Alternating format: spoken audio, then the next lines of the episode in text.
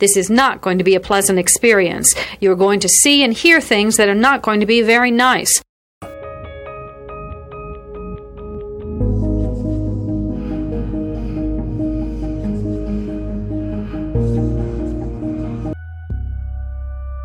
Experts divide serial killing into two general types organized and disorganized. An organized killer brings everything he needs to complete the murder. A disorganized killer improvises. Begin.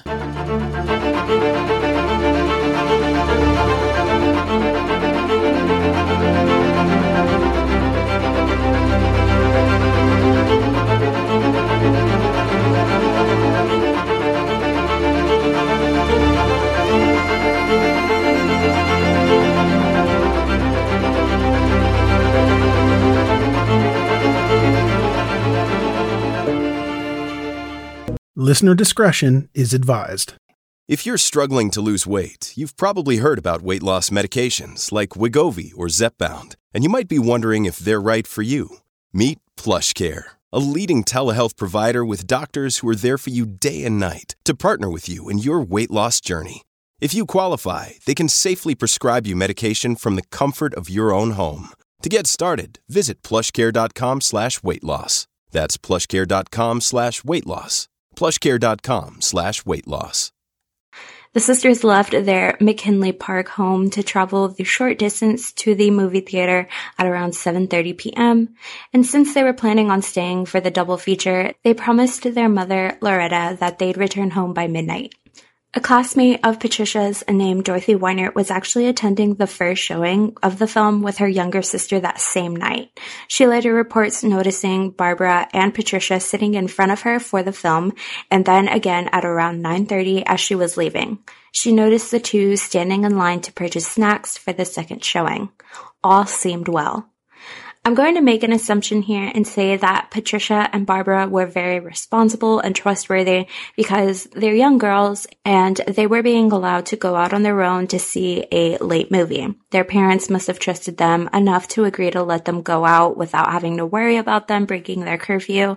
So when 12 a.m. came around and the girls still hadn't showed up at home, Loretta knew something was amiss. She had two of her other children go to the bus stop to wait and see if they'd showed up there. However, there were no signs of Barbara or Patricia, and at 2 a.m., Loretta called the police. The initial investigation into the disappearance of the Grimes sisters was interesting to say the least. Uh, in the beginning, authorities were sure the girls would turn up somewhere as they were theorized to be runaways. They were thought to have just run off with boyfriends or something, so their case wasn't being looked at as a top priority.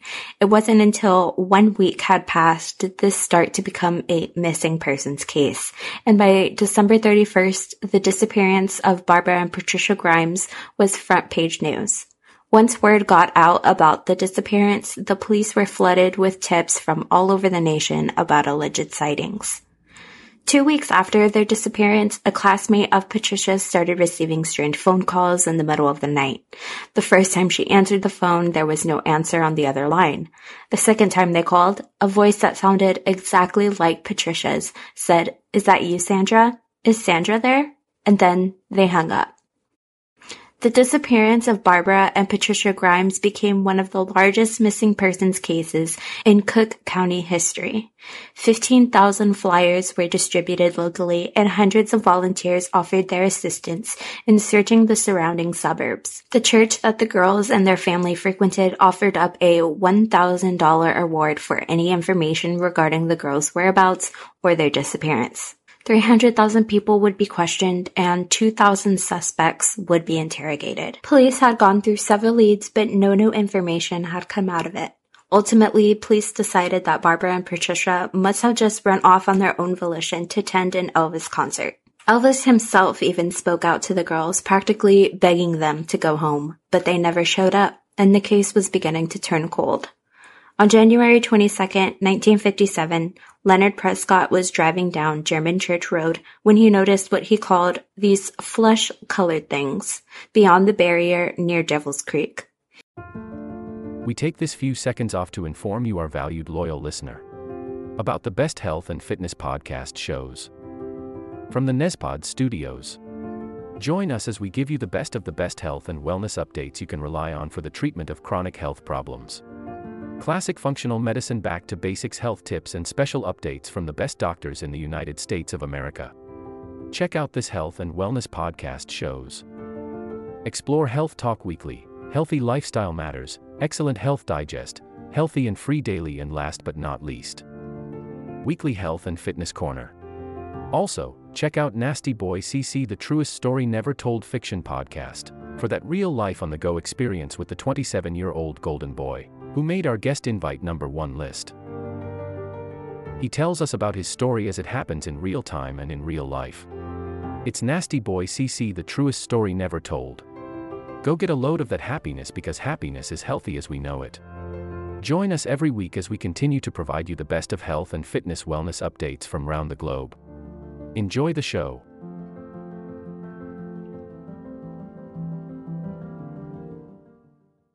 He was unsure as to what he saw, but decided to continue on his way home, where he picked up his wife Marie and then headed back to the site.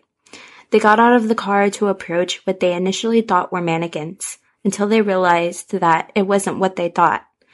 What they had stumbled on upon were the discarded, naked bodies of Barbara and Patricia Grimes.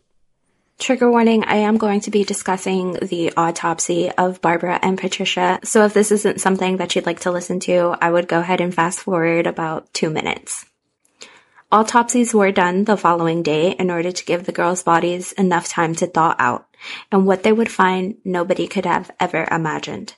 Each body underwent a five hour autopsy. When their stomach's contents were examined, pathologists were able to conclude that the sisters most likely died within about five hours from the last time they were seen at the theater. So that would make their time of death somewhere between the late evening of December 28th and the early morning of the 29th. No conclusion was actually ever made to their actual time of death. Toxicology reports were able to conclude that neither Barbara or Patricia consumed any alcohol, drugs, or poison prior to their death. Barbara was discovered to have engaged in sexual intercourse, however no marks or wounds were found on her body to suggest that it was forced. Semen was also found in Patricia's vaginal fluid. No fatal wounds were found, however both of the girls' faces were inflicted with wounds that were thought to have come from rodents after death. The official cause of death for both Barbara and Patricia is murder by secondary shock as a result to being exposed to the elements, which caused their body temperature to go below the critical level compatible with life.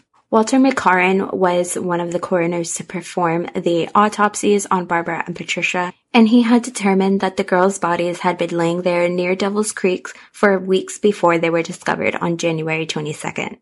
Apparently, it had gotten extremely cold and there was tons of snowfall during the weeks leading up to the discovery of the bodies, and that was the reason that they were not found sooner. However, Chief Investigator Henry Glos believed that Barbara and Patricia had been alive until at least January 7th, and that they were dumped just after the snowfall, since only after then would the snow be able to melt around their bodies due to them still being warm enough to create the ice that was found to have formed around them.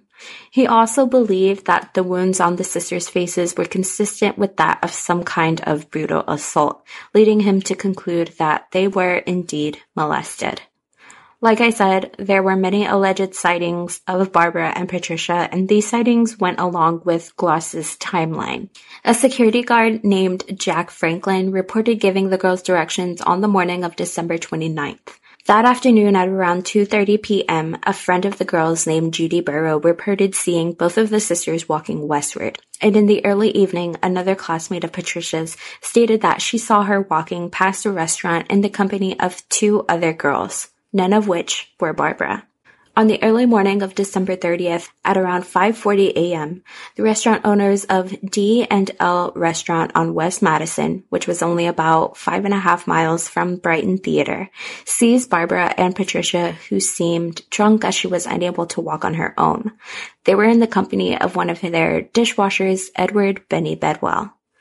Bedwell was a young drifter from Tennessee and it was said that he bore quite the resemblance to Elvis Presley. He quickly became a suspect and actually later confessed to the murder of the Grimes sisters. However, he'd later recant his confession after stating that it was coerced by police after they did an intense three day interrogation on him. And even after the owners of the restaurant said they had misidentified the girls he was with that morning, Bedwell would be charged with Barbara and Patricia's murder. However, no evidence against him would be found, and on February 6th, he'd be freed on a $20,000 bond. Another prime suspect would be 17-year-old Max Fleig. And even though in the state of Illinois it is illegal for a minor to be subject to a polygraph test, Chicago Police Department Captain Ralph Pettique convinced Fleig to submit to an unofficial polygraph test, in which he would admit to murdering Barbara and Patricia Grimes. With no legal means to back them up, though, they were forced to release him. No physical evidence was ever found to corroborate his confession either. Fleig, however, would later be found guilty of the murder of another young woman. On January 15th, 53-year-old Walter Kranz, who was a self-proclaimed psychic, made a phone call to Chicago's Central Police Complaint Room to inform the operator that he believed the Grimes sisters to be deceased and that their bodies could be found in Lyons Township. He refused to give his identity to the operator and simply stated that the information came to him in a dream before hanging up. However, the call was able to be traced. The location Kranz described on the phone was only a mile off from the actual location of where the girls' bodies would be found just a week later. In his handwriting was a possible match for a ransom note received by Loretta Grimes prior to the discovery of the bodies. Kranz denied having any involvement in the murders and was later released. In 2013, retired Chicago police officer Raymond Johnson began his own investigation into the case. He suspected Charles Leroy Melquist of being responsible for the kidnapping and murder of Barbara and Patricia Grimes. Melquist would have been 23 at the time of the girls' disappearance. In September of 1958, Melquist murdered 15-year-old Bonnie Leigh Scott. He disposed of her body after decapitating her. She was missing for two months before her body would be found within 10 miles of where Barbara and Patricia's body would be discovered. Police noticed similarities in the murders, but police were never able to question Melquist about the Grimes case. Their case remains open today. Well, guys, that's all I got for you today. I really appreciate you for sticking it out with me till the end. This will conclude the episode. Thanks for tuning in. If you like what you hear, please leave a comment and subscribe. Thank you.